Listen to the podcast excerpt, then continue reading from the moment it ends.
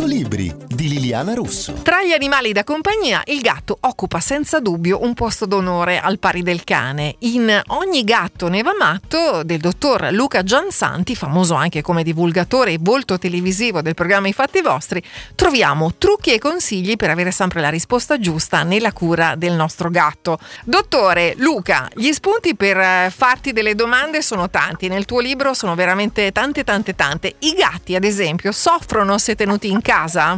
Allora, eh, diciamo che bisogna un pochino prendere il gatto nella sua soggettività. Ci sono delle razze, ci sono eh, dei soggetti che ovviamente tendono ad essere più adatti ad una vita in casa. Vedi il soggetto più sedentario, vedi ad esempio il persiano che probabilmente in natura eh, pochi giorni riuscirebbe a campare senza qualcuno che penserebbe al suo sostentamento perché ovviamente ha delle caratteristiche anatomiche che lo renderebbero in alcuni contesti ovviamente eh, un po' deboluccio ecco, e renderebbero la sua resistenza molto difficile in natura. Quindi ci sono eh, delle razze, vedi lo Sphinx, se, siccome è senza pelo, se preso o messo in Alaska probabilmente avrebbe difficoltà a resistere, mentre lo Sphinx sta comodo a casa sul, sul divano.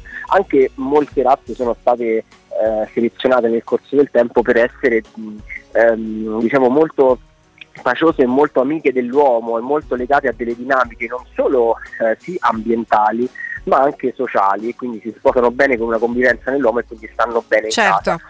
Allora, i gatti sono sicuramente tra gli animali più puliti in assoluto, però di quali cure hanno bisogno, proprio in generale, i gatti? Allora, sicuramente la cosa più importante eh, che noi dobbiamo andare a fare è uno, aiutarli in vecchiaia quando non ce la fanno più a lavarsi il pelo, perché questa è forte causa di stress, molti per problemi buccali, dentali o comunque per mancanza di elasticità non riescono a raggiungere alcuni, alcuni punti del loro, del loro, manto per pulirselo, ma nella gestione quotidiana anche del gatto piccolo, del gatto giovane o del gatto adulto eh, è bene eh, avere sempre un'acqua e un cibo a ricambio a disposizione giornaliero e soprattutto una lettiera sempre pulita quindi pulirla il più spesso possibile diciamo anche dice diamo cambiare una volta al giorno una volta ogni due giorni prima la cambiamo e meglio è è meglio è certo quale aspettativa di vita ha un gatto?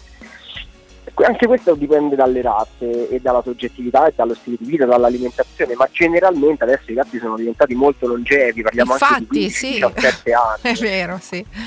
Durano, durano moltissimo, vivono moltissimo. Eh, per, per noi, fortuna. per me, esatto, per fortuna, bravo, lo stavo dicendo. Un'ultima cosa che mi ha fatto anche ridere, devo dire, visto anche il lavoro che faccio, ma i gatti amano la musica?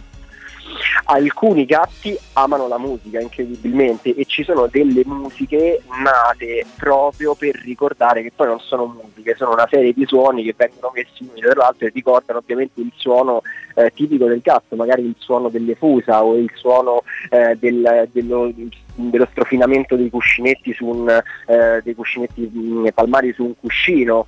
eh, Quindi niente musica rock per intenderci, ma un, insomma, un po' più musica classica, ecco, come diciamo genere. che i gatti tendono ad adorare la musica classica e delle musiche dedicate ovviamente piuttosto che il trambusto e i bassi a palla Mm. come, si- come alcuni fanno.